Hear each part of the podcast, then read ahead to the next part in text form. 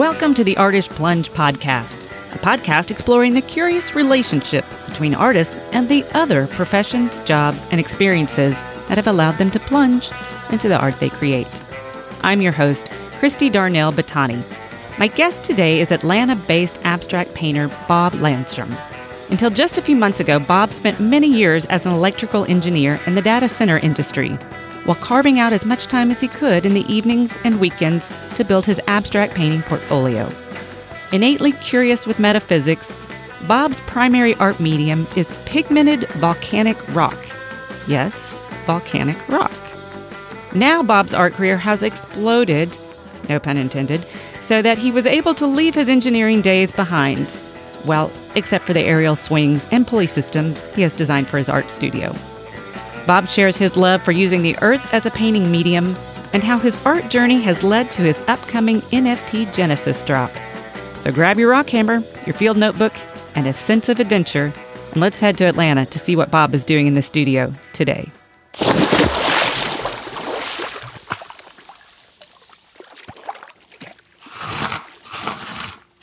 Oh, that is. Oh, keep doing that.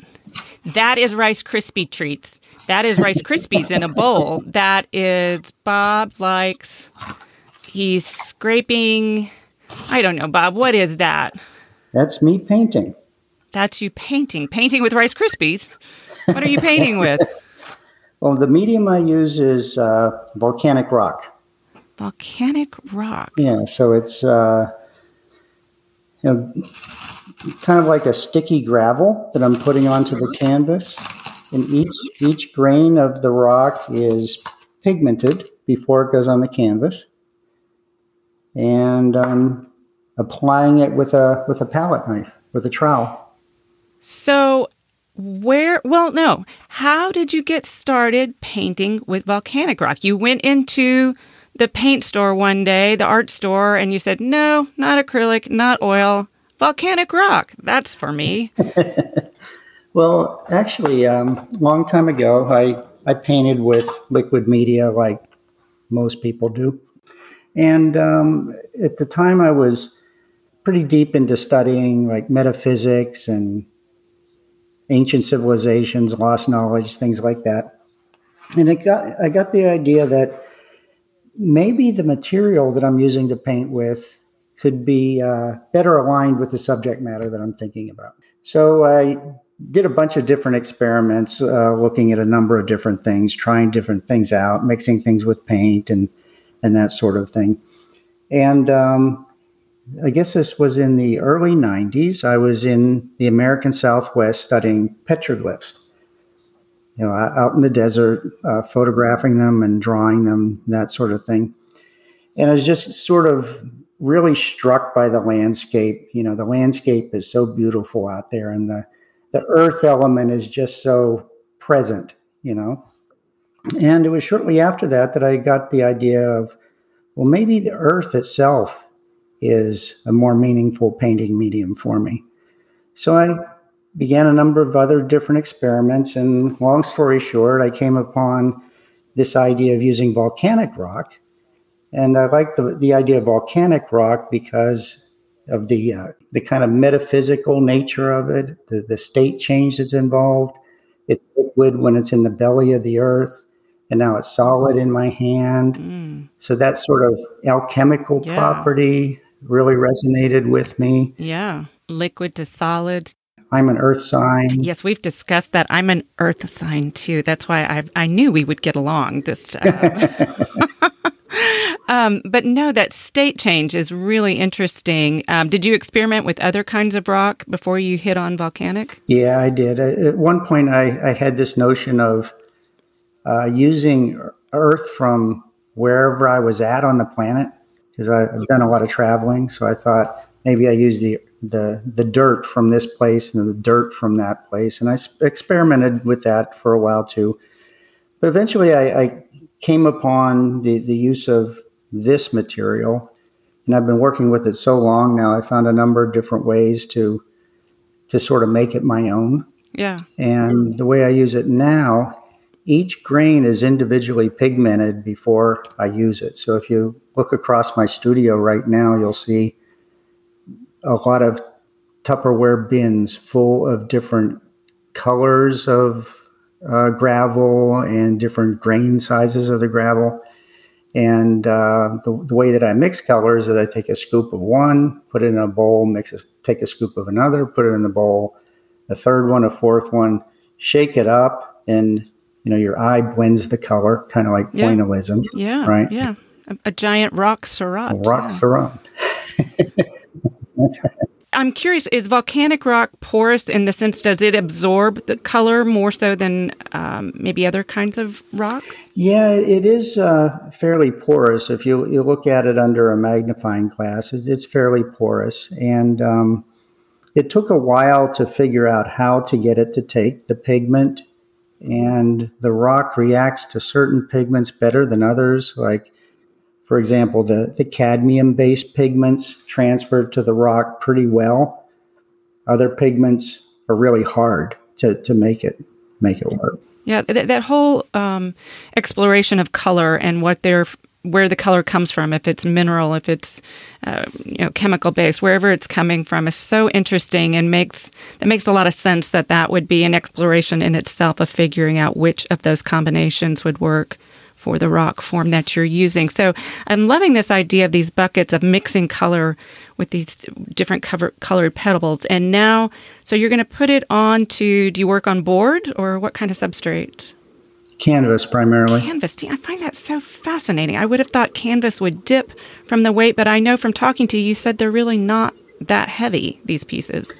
Yeah, it's surprisingly light because I again because the I guess the rock is porous. You know, it's not really that heavy. Uh, a gallon bucket of of it weighs I don't know maybe three or four pounds. That's amazing to me. And did you tell me that you could even roll these canvases up when they're finished to ship them? Mm-hmm. Yeah, I can uh, take it take the canvas off the stretcher and roll it up if I need to send it somewhere that way. I prefer not to do that, but yeah, yeah. But but it is very durable, and I've been painting with this medium for a really long time now at, th- at this point, and I've never seen or heard any of them failing in any way. Yeah.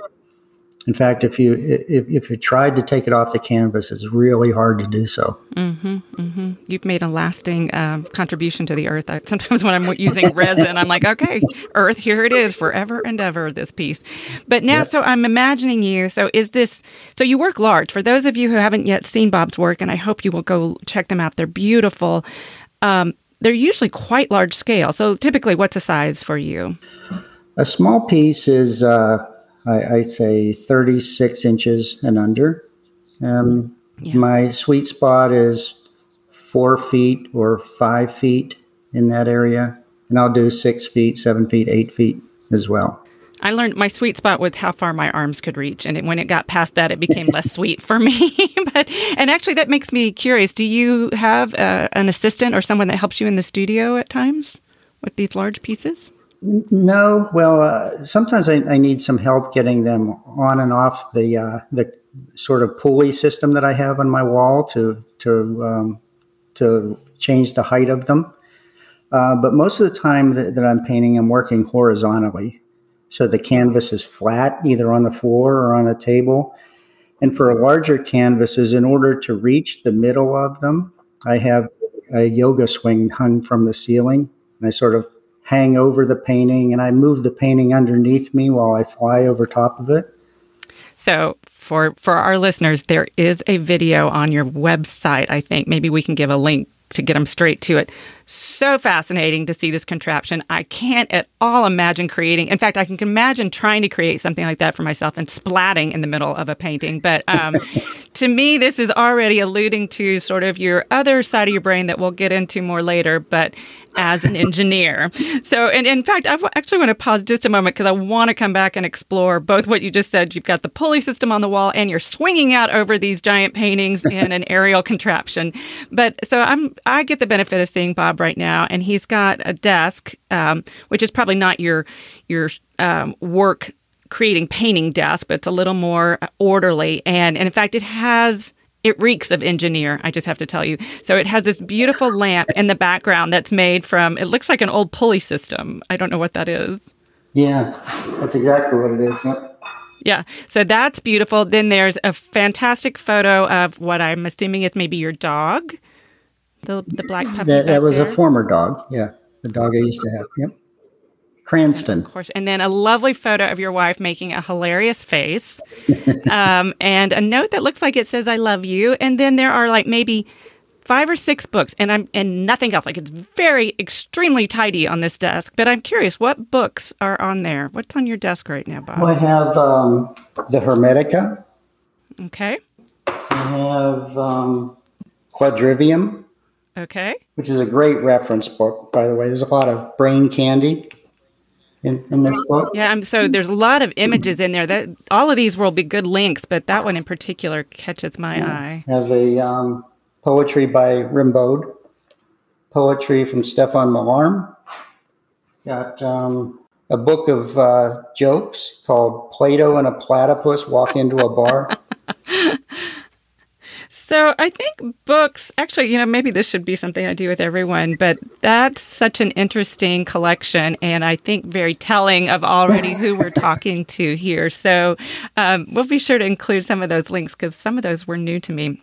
Um, but meanwhile, back in the studio, hovering over your painting in an aerial contraption. So first, how did you create? So you say you have a pulley system on the wall. What is that? How'd you create that? Uh, it, it's actually um, it's a set of four pulleys. It's designed to hold the canvas essentially from from the floor, move it from a horizontal to a vertical position, and then raise and lower it uh, as I need to in order to paint with it. And was that your of your own design? That's fabulous. Yeah, kind of. Yeah, you can buy the pulleys anywhere. You know. I know, but I need the I need the plans, Bob. So I do need to see this little side hustle for you coming into play. And then describe in a little more detail this aerial contraption and what gave you the idea for it. Well, the, the aerial contraption is really very simple. It's literally a yoga swing, hmm and the uh, the hooks are in the ceiling. Uh, and, and when I need to use it, I'll you know, take it off the shelf and hang it on the ceiling, and then put the painting on the floor, the canvas on the floor underneath it, and then I pull it over to myself, wrap it around my chest, and um, I stabilize myself with my toes on the floor, and that way I can reach the middle of the canvas. And to, to move around it, I move the canvas um, underneath me. Well, I love that, and you're getting a nice core workout. So that's wonderful double uh, tasking That's there. true. Excellent. That's true. So, well, going back to the painting, so so now you've applied, and I think you have a nice video of this on your website as well. It looks like a trowel. It almost looks like you're painting a cake, uh, spreading this goop out, and the goop at this point is kind of, if I'm not mistaken, kind of gray, kind of milky looking. Is that right? Like it doesn't look like a bright color. Is my point. Yeah, that's that's a that's a tricky part. So the uh, the color of the rock is the color you see it before it goes on the canvas, and and the color it is when it's dry, so to speak, or cured. And I, I mix the the gravel with acrylic polymer emulsion, and that's that's how I paint with it. So it's I'm painting with a solid, but for the time being, it's malleable. You know, it's spread Yeah. uh, and when it goes on uh, at that point, the polymer emulsion makes the color really milky looking, re- really pale. Yeah. So I have to sort of look past it to think about the color that it's going to be based on the color that it was before I put it in the emulsion. Uh, so that, that's that's tricky sometimes. If I make a mistake, it, it comes out in a way that I didn't plan, and I have to well throw it away at that point. Really, there's no there's no going back. There's no I don't know, sand it out, chip it out. What what options could there be? No, you really you can't remove it from the canvas once it's on there, and once it's cured and, and hard, you can't paint with it. Meaning you can't move it around. So at, at that point, it's it's fixed. Well, see, that would be a little bit challenging and scary to me to think that I, you know, I gravitate towards mediums that I can always like ah sand it off or oh I'll paint over it or whatever. But the, uh, the yeah. permanence of this is kind of a lot. That's a weight. But so yeah. when it's still in the drying phase, can you carve into it or etch or what what kinds of things can you do it with it? Then? Yeah, before it cures, it's it's soft, and and um, I'll scratch into it with the mm-hmm. side of the trowel that I'm using, or a, a nail or a stick. Mm-hmm. I I've made a bunch of tools for myself over the years that I use to both apply it and also to draw into it. Yeah. While while it's still soft. Yeah, nice. Yeah. So that when it cures, all those scratches remain. Yeah, mm. and they they look like history. I mean, they really do almost mm. have a kind of cave painting quality to them that looks like over time that they've been added and it's eroded a little bit and something else has happened on top, which I find yeah, fascinating. Yeah that it's exposed history. Yeah.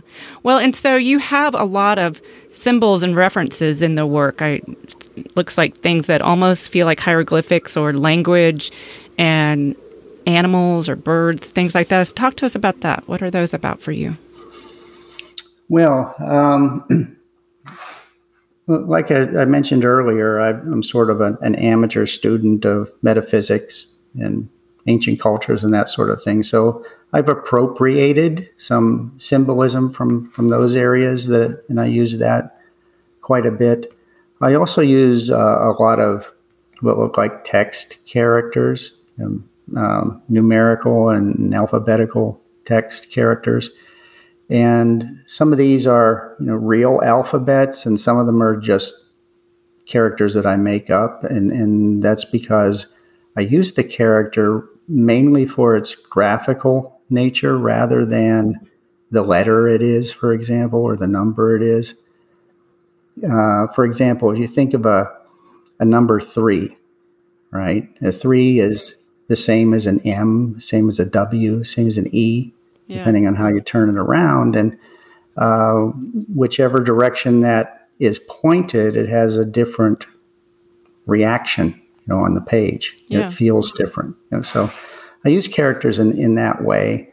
And um, you're, you're right. I, I, I create a character, and then through the process of painting, it can be completely erased or partially erased. So by the time the painting's done, there is a history of this dialogue or conversation that's gone on while the painting's developed. Mm-hmm. And you can see parts of that history in the finished piece.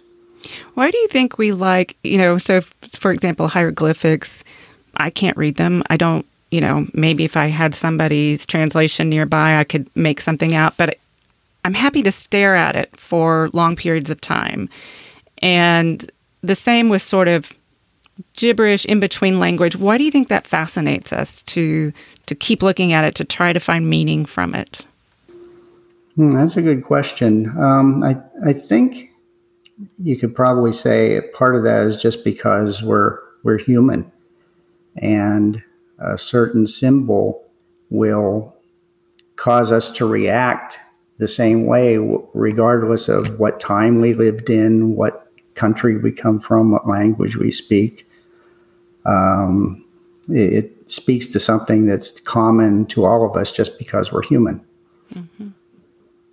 Yeah. In fact, in some ancient symbols, you'll notice that uh, the use of the exact same symbol is the same for different cultures that were that existed in different parts of the world and at that time didn't have a physical way of interacting at all but the same symbol has the same use Isn't in those cultures fascinating i mean that's, yeah. That's, it does make you think okay there's something bigger here than just someone giving it a certain connotation um, mm-hmm. yeah well yeah. i'm curious so like do, well first of all do you keep a sketchbook I keep lots of sketchbooks. I'm kind of a notebook junkie. I have notebooks in my car. I have notebooks on a kitchen table. I have notebooks by my bed. My studio is filled with notebooks. They're everywhere. What kind of things do you keep in your notebooks? Some people they're color swatches. Some people they're drawings. What what are they for you? It's all of the above. It's it's um, uh, notes that I take from books that I'm reading or uh, things that I'm hearing or ideas that, that just come to me. Um, and sketches, a lot, a lot of sketches, color studies, but also you'll find just day to day stuff like grocery lists and things like that. You don't try to separate the two parts of your life out in that way. No, it's all it's a notebook's kind of like a time capsule. Yeah, from two two per, two periods of time. Yeah, two dates on the calendar rather. Well, and I know you you were generous enough to show me some images of your sketchbooks or your your journals or books or what to call them, and I I don't I was interested because there were there was more writing in it than I see from some visual artists. I know I tend to put more writing in mine, so I found that really interesting. Um, mm. That connection. Do you have a, a practice like a certain time of day that you like to work in your journals or sketchbooks, whatever you call them, or how do, how does that work into your life? I don't. My routine is really pretty random. You know, I've, I've tried to structure my day into phases, and it just doesn't work. So my, my happy place is to be everywhere at once. right. I feel like I've tried sort of everybody's suggestions at different times, and it's like, meh, you know, whatever today is, I'll tell you what kind of version I'm. I'm working yeah, on yeah. which of those. well, and uh, but I've heard you also talk about that in addition to these um, tangible sketchbooks, you are relying on the iPad quite a bit these days. Talk to us about that. Oh yeah, um, I discovered the iPad a few years ago, and it, it really changed the way I, I work quite a bit. Um, I, I really like the way that I can plan a painting by starting with a sketch, change the colors, and with the use of the layers in, in the application, I can can um, do A, B, C comparisons. You know, what if I do this yeah. in blue or red or you know or, or so on and then as I'm working on a painting and I'm trying to work out a, a certain problem area, I'll take a photograph of the painting with the iPad and then pull it into the, the painting application and make some edits and decide which way to go with it. Um, so it's it's really spontaneous for, yeah. for me and, and uh, found it to be a very useful tool. And since since I've had the iPad, maybe that's when so many drawings left the sketchbook and mm. are on the iPad now, and the sketchbook became mostly notes. I hadn't thought about that, but that could yeah. be one reason. Which program do you use or app for your? I use Procreate. Procreate. And so, do you keep versions of those um, different iterations of a painting, or what do you do with that? I guess the answer is yes. I do keep them, but uh, there's no real intention in that. In that, it just accumulates on the iPad. I suppose that's one downside to digital sketchbooking, if you will, is that at least with a tangible book, it's a, for me a lot easier to go back and kind of look kind of randomly through thoughts, ideas. Whereas I feel like with digital copies, I have to make a much more intentional sit down and go find the files and, and look at it. Yeah, that's a great point. I, I, in fact, I sometimes I'll I'll print out an image from the iPad and paste it into my sketchbook. Oh, yeah. No, that why, makes sense. Why am I doing that? I don't know. Well, but maybe for what I just said, you know, it does make it a little more accessible for future musings, maybe. Um, mm-hmm. But I do like, and and now that I've listened to you talk more about the process with the rock and how kind of unforgiving it is having the ability to work through those iterations on the iPad is probably really important and valuable to you because other it saves you from making some of those mistakes that then exactly out. Exactly. Yeah, yep.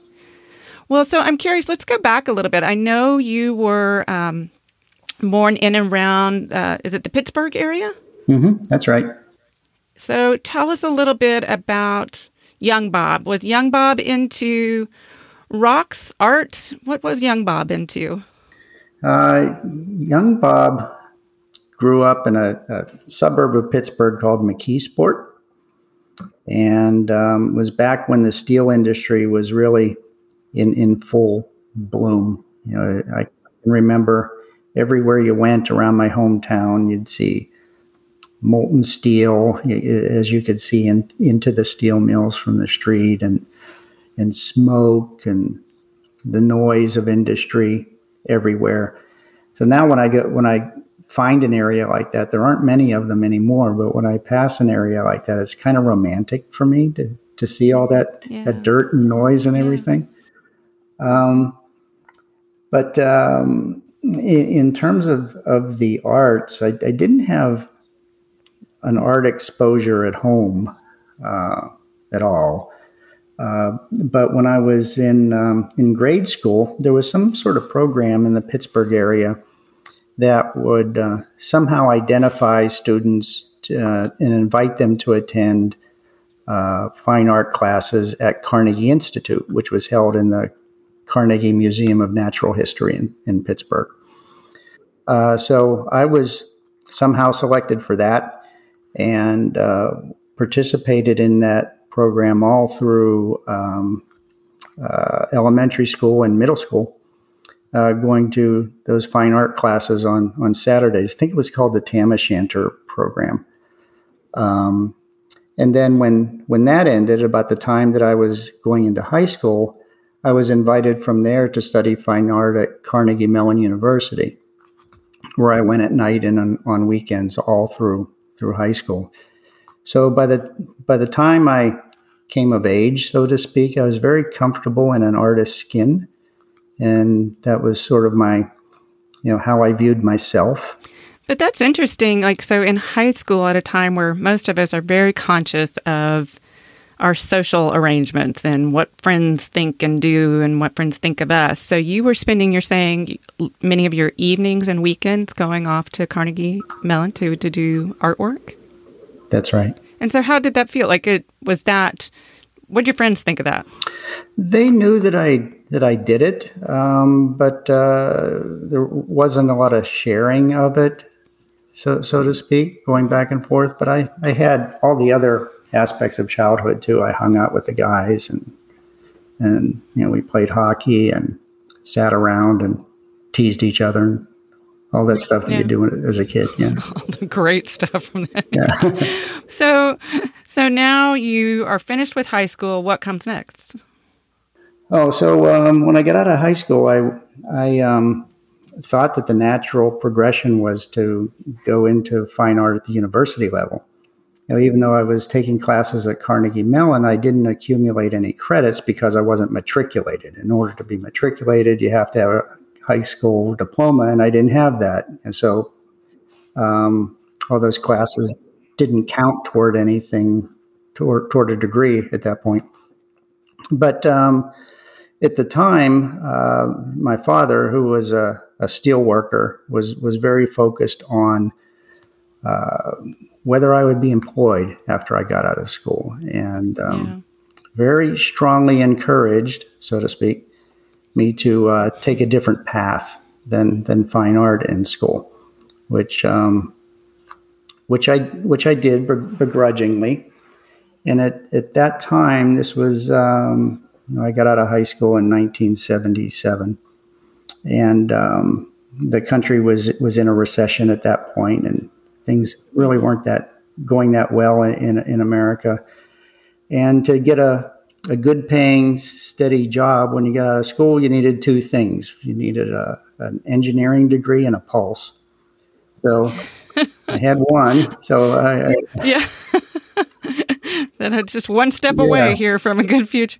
Well, you know, for a brief moment, I want to go back because I was thinking about your dad when you were saying that. And now, as a parent, I maybe see it slightly different than I used to back in those days. And I, you know, sometimes I think a lot of us have a similar background of um, either not having the exposure to the arts or maybe not a supportive um, group of folks around us. But sometimes I, I in retro, retrospect now, I think it's not so much uh, something against the arts as it is a fear for what the future will be if you don't have this security in something else you know and so it's not so much that the world hates artists or thinks that art isn't valuable but it's a fear of but I love you so much. I want you to make I want to make sure you can support yourself or you can have a good life. And I I meaning the person who has no experience with art don't know how that could possibly be in the arts.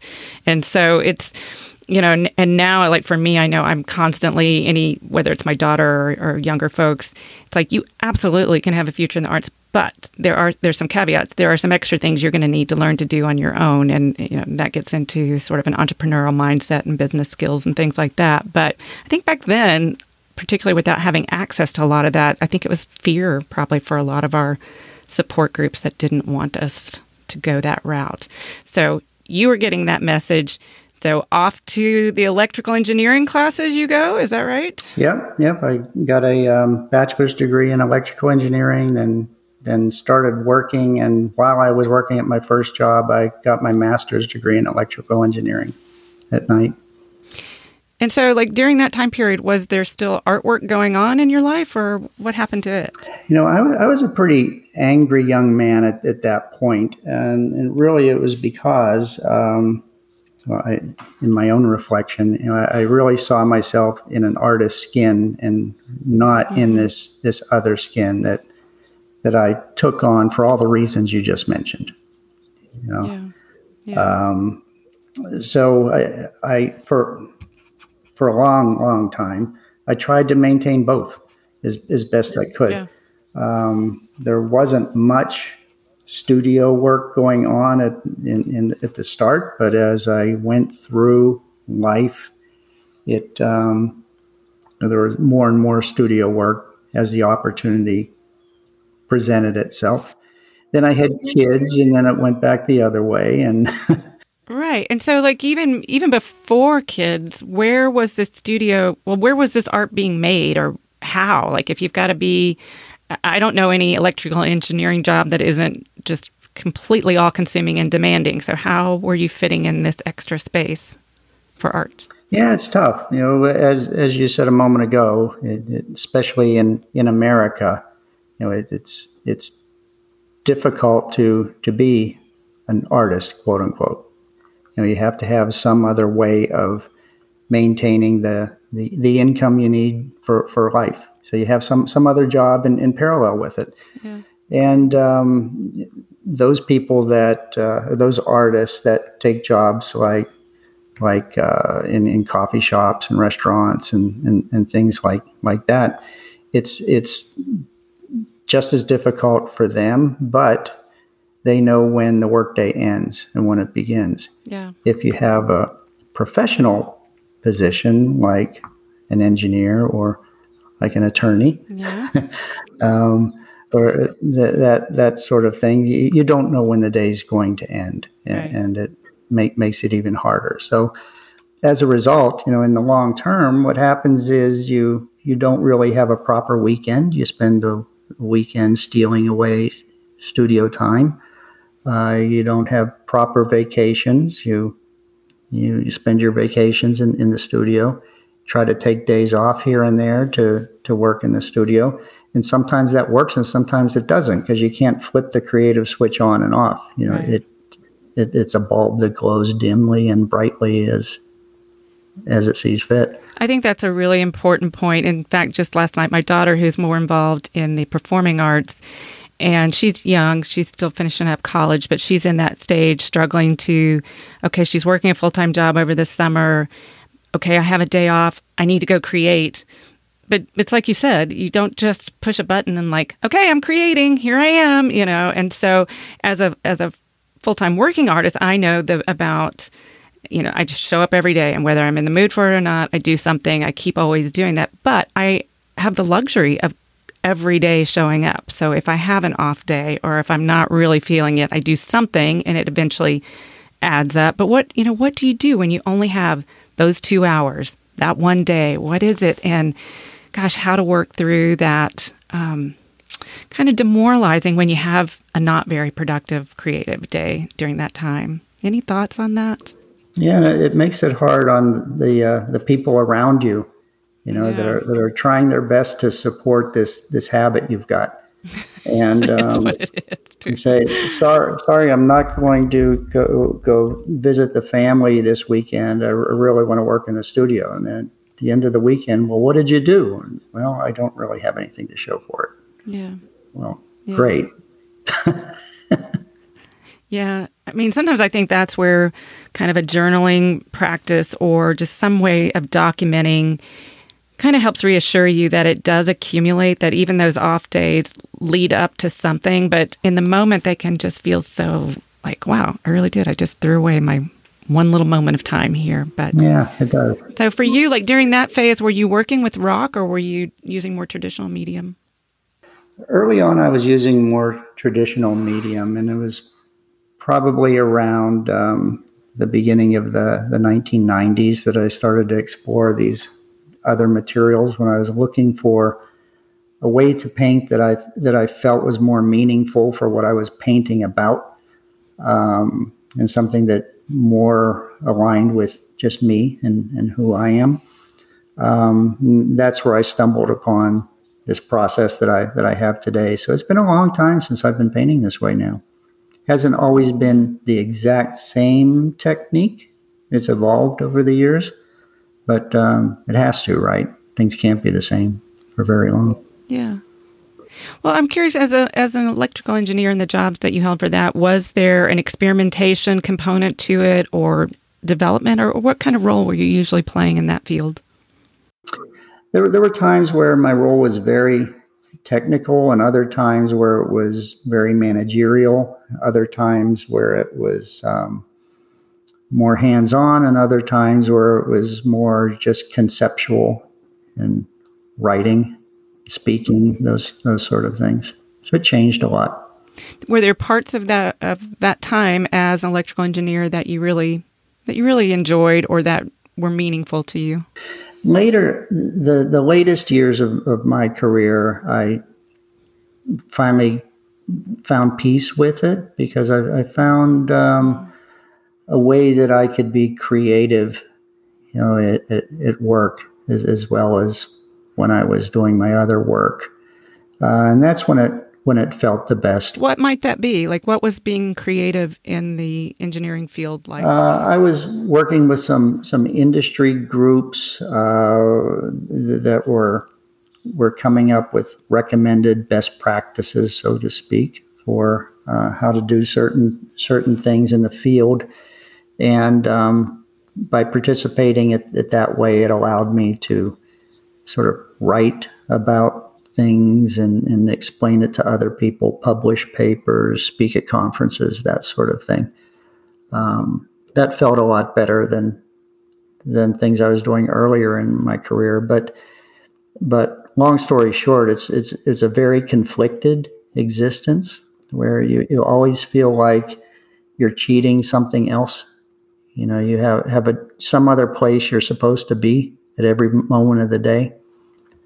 Uh, so that, that makes it difficult. Well, our listeners may have realized we are talking about Bob as the electrical engineer in past tense.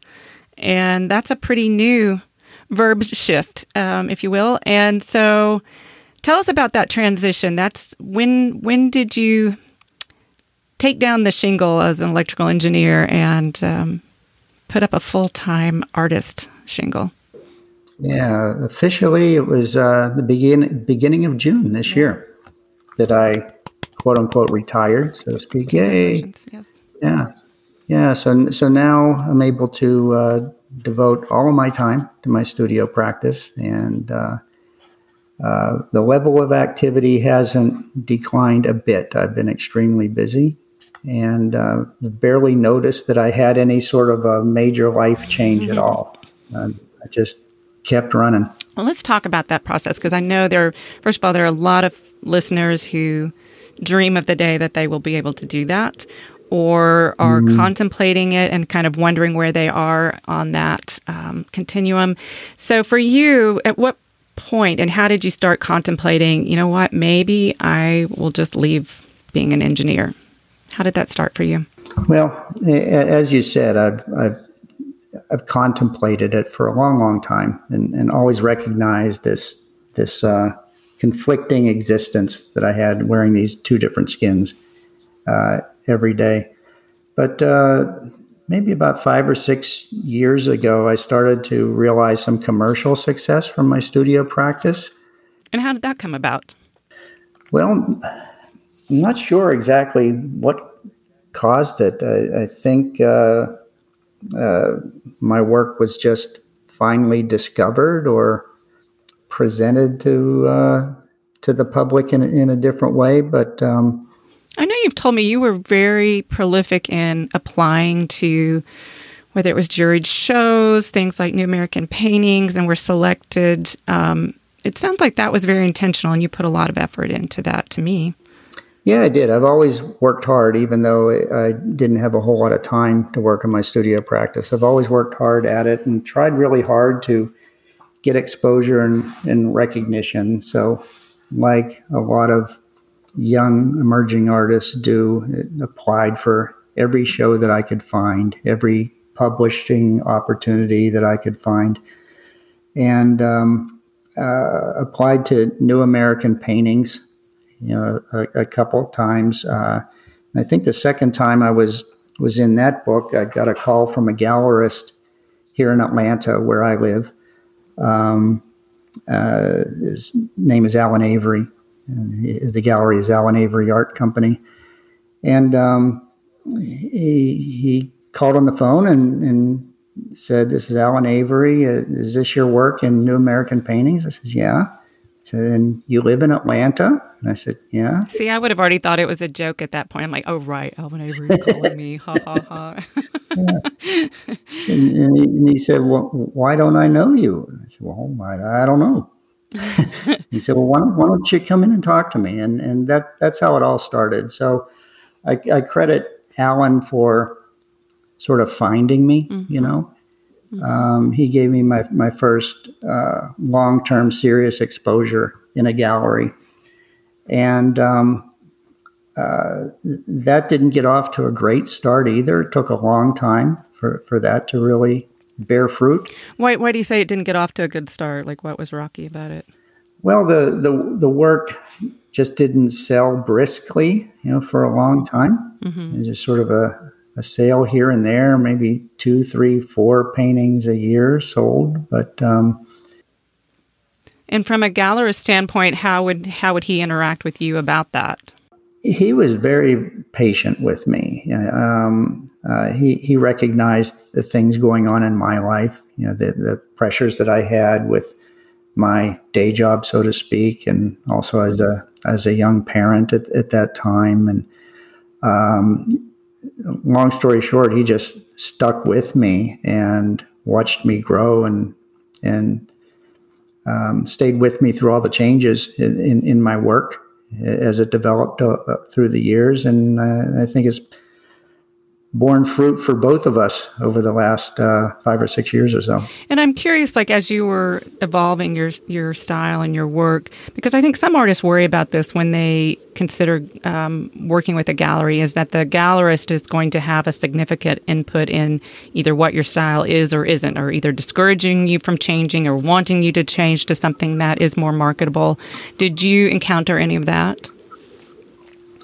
No, I've never had that experience with with a gallerist so far. Um, I've I've had gallerists who um, have said, uh, "Well, what we sell mostly is more like this, yeah. and your work is more like that." And mm-hmm. so, okay, yeah. maybe this isn't the place for me. Right, right, right, uh, right. Yeah. Yeah, yeah. yeah but uh, I haven't had a gallerist that tried to influence what I'm doing. They they give feedback, but ne- never tried to to influence me. Yeah. Well, it's like I've told people like there's plenty of artists out there who do whatever it is they have the gallerist might have in mind. So it may be that it's not a fit with you, but it doesn't mean you need to change your style. you know that one doesn't necessarily. That, that's exactly right. Yeah. yeah, yeah. If you go gallery hopping in any city where you live, you'll see they're they're all somewhat different. Right, right. How did it evolve from you from that one gallery to to now having multiple uh, exposures around the country?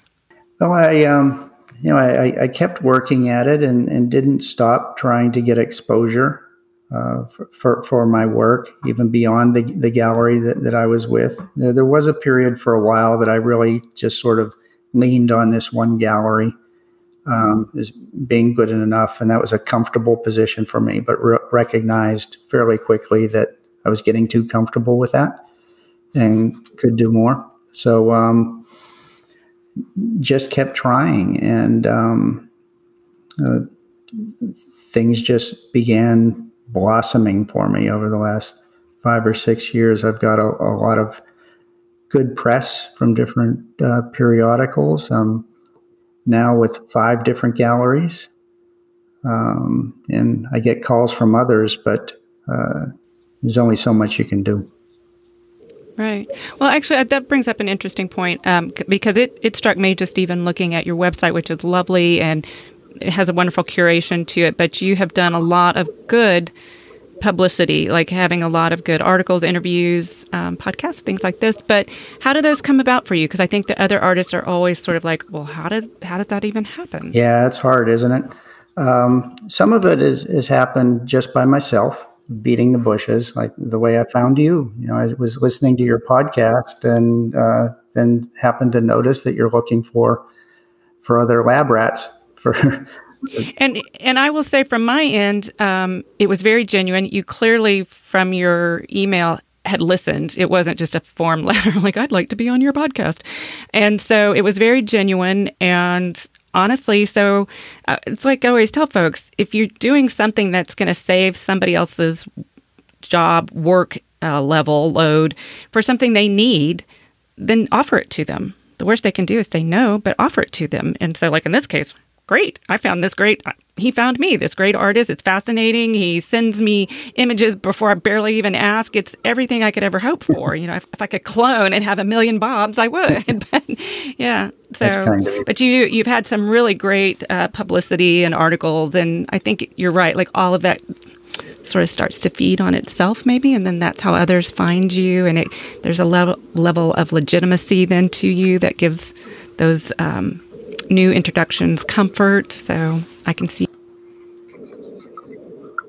Yeah, so there was there was some of that, and also you know when I recognized that the um, the the engineering work was going to be coming to an end really soon, I I got the sense that I needed to kind of up my game and and and uh, get more polished and professional in my studio practice, and I I found a, a, a PR agency, you know, that that specialized in, in the arts and uh, con- connected with them, and they they really help help quite a bit. They're responsible for redesigning my website for me and and helping me get some other press and and um, they, they they've been just fantastic. I can't say enough about them.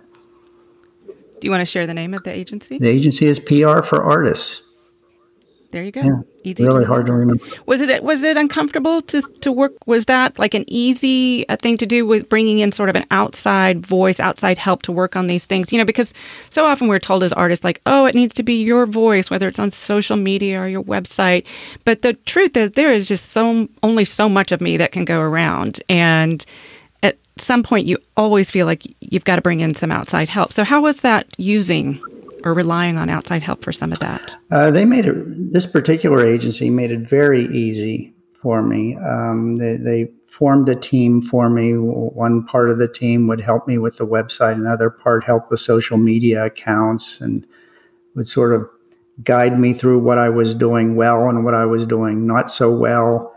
Uh, so I learned a lot through them. And then uh, another part of the team would help me with gallery outreach and, and things like that. So it's sort of a 360 degree package where they helped, and in that sense, it was uh, it was very easy. They they tried hard to uh, replicate my voice in my social media postings and, and that sort of thing, and they've they've done a yeah. good job at that. Well, you have some exciting shows coming up um, out in California in the LA area. Tell yeah. us a little bit about that. Yeah, I have my first uh, West Coast solo show coming up July 16th oh, is the opening exciting. at BG Gallery in Santa Monica. Will you go out for the opening? Yeah, yeah, I'll be going out next week. Nice. Nice. Yep. And will there be an artist talk or do you have other things that you're doing as part of that opening?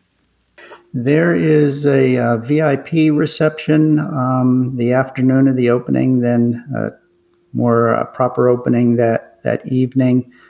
I have a um, an Instagram live interview that's going to take place, I believe, August 3rd now. Um, and sometime during that show, I'm going to have the Genesis drop of my first NFT on SuperRare. Ah, uh, okay. Let's talk about that because that's exciting and everybody's buzzing about it. So, first of all, how did that kind of come to be and what's involved in leading up to that moment?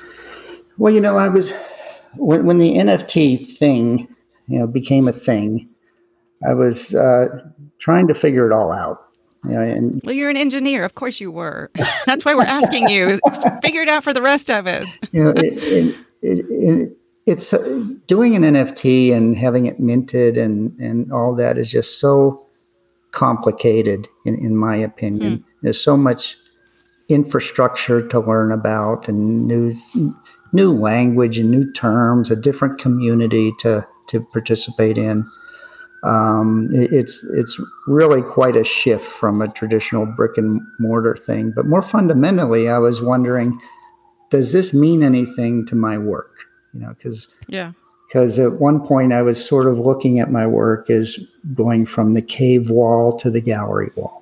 Right? Oh, I was just about to say, particularly your work, given the physicality, this sort of alchemist change of matter to liquid back to matter, now to digital. Like, is so? Is that maybe that's where our Earth, our world is going? Talk to me about that. Yeah. Well, that, that's the part I was wrestling with. You know, does this yeah. does this have a role in, in my work? Does it does it mean something? And and eventually, I came to the the position that it it does, because it's you know, from where I started from the cave wall to the gallery wall. Now I'm going from Earth to the ether, from to the cave wall to the cloud. Beyond. Yeah, yeah, yeah. So, and um, uh, it, it's kind of uh, with SuperRare in particular. There's a there's a curatorial hurdle that has to be cleared, so to speak, and it could take a long time. Um, to get accepted by SuperRare, but I was fortunate enough to that uh, one of their curators sort of fell in love with my work and and thought it it had an important role to play. Um, so that's that's how it all went down. So I'm still figuring it out. And so, what happens on the day of an NFT drop, or I don't even know. Is that the right lingo? I'm so uncool. Yeah, yeah. The day of your, your Genesis drop, there's a lot of PR uh, around that event it, itself. Um, but I, it, best I can tell, when you get right down to it, it's it's uh, just a, a, a, minting of your your NFT, and it goes up for sale, and and you're taking bids on it on on, on that day, like you will subsequent NFTs after your Genesis drop. So, are you already thinking about that in terms of what will come next? What, what yes. will follow this one? Yep. Yep. Yeah, worked a, a, lot on exactly what the Genesis drop would be. Um, we worked uh, a, a, another part of my team with PR for artists um, helped me work on animating uh, still mm-hmm. images of, of my paintings, which was very difficult because a they're physical paintings. They're not digital with different layers that can be right. separated from other elements in the same image. It's all just one flat image. But then also, given that the surface itself is little tiny grains of of solid ma- material, it's extremely difficult to do any sort of animation on it. But we, mm-hmm. we actually accomplished a, a, good bit with that.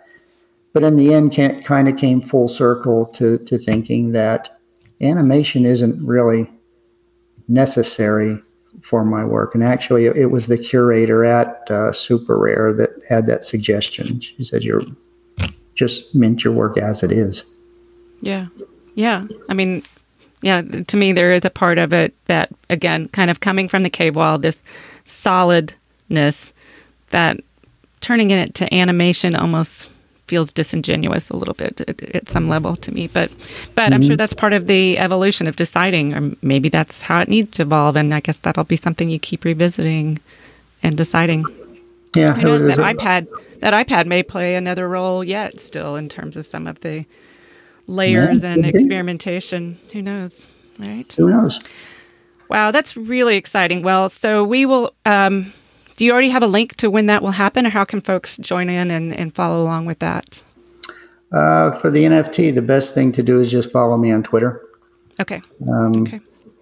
Uh, don't know the exact date of the Genesis drop yet. It'll be sometime this month, I believe. You know, actually, I wanted to go back for just a second. You were talking about, you know, this shift both from um, the engineering life into being a full time painter. And then, really, too, even when you were talking about working with a sole gallery and then realizing you need to expand. So, this idea of kind of always having to go past your comfort zone. The minute we get to a spot that, like, ah, there, I figured it out finally.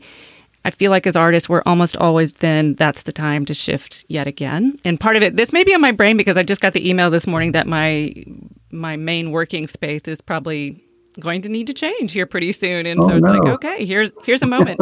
It's got it's got some lead time and i was already thinking. So you know rather than maybe feeling that as a negative um, accepting it for okay it's the next level it's the next step. But i'd love to hear you talk about that because i think everyone no matter what phase you are with your art journey um, there's there's always that next step that feels uncomfortable that's just right around the corner.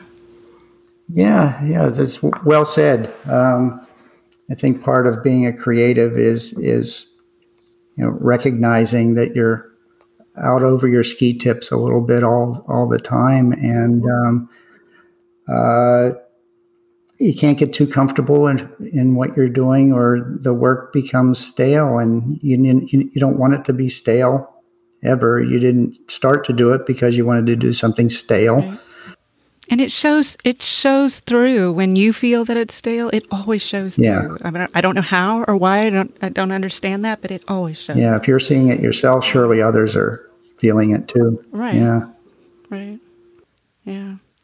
Well any words of advice um, before we wrap up for today for someone who's contemplating maybe a big change and hoping for a, a full-time life as an artist Oh boy, that's that's that's a big one. I don't. I don't or is that a is that a, a good thing or a bad thing? I've never decided like whether to tell folks, oh, really, you know, aim for that or no. Like sometimes it's be good with what you got. It's it serves a purpose too. Yeah, it's it's such a a personal decision. You know, it it really is, especially in in America. It, it's hard to be a, a, an artist um, because of all these other things you have to put in place on your own. Um, just to get started. So, um, in in my case, I, w- I was very angry about the the way that I got started, but in the end, uh, in retrospect, I, r- I realized it had some some benefits. I had access to resources I wouldn't have had if I would have followed my own plan. Um, so um, everyone's situation is different, but hopefully you can find a way to come to peace with it all and still be creative. And tap into those experiences because that's that's the thing I find most with these interviews is that even if it was not your intended or ideal path, there's something along the way that made you a better artist, made you the artist you are today. And without that, you wouldn't have what you've got now. And yeah. So it's recognizing, coming to peace with it. I like the way you say that. So. Well, Bob, thank you so much. I hope you have a great rest of your day, and we can't wait for your show to open and to hear more about that. Thanks very much. It's been fun. Thanks for everything you do. Well, that wraps it up for us today. You can find Bob's fascinating paintings on his website at boblandstrom.com. That's B O B L A N D S T R O M.com. And you can find him on Instagram and Twitter at Bob Landstrom Art. I love Bob's curiosity, sense of adventure, and determination. Despite giving much of his time to a demanding engineering career, he never stopped carving out time for his art practice. In a prior conversation, Bob made the comment to me Once you have the creative animal in you, it has to be fed. I love that image. That your creative animal is this separate, wild creature that lives alongside you, and it is your responsibility to make sure your animal has food and wide open spaces to run wild. Julia Cameron refers to artist playdates to feed your creative soul.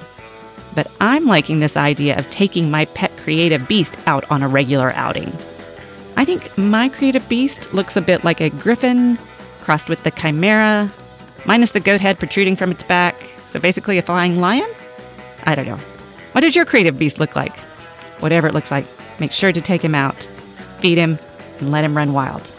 Until next time, stay kind, stay positive, and keep swimming.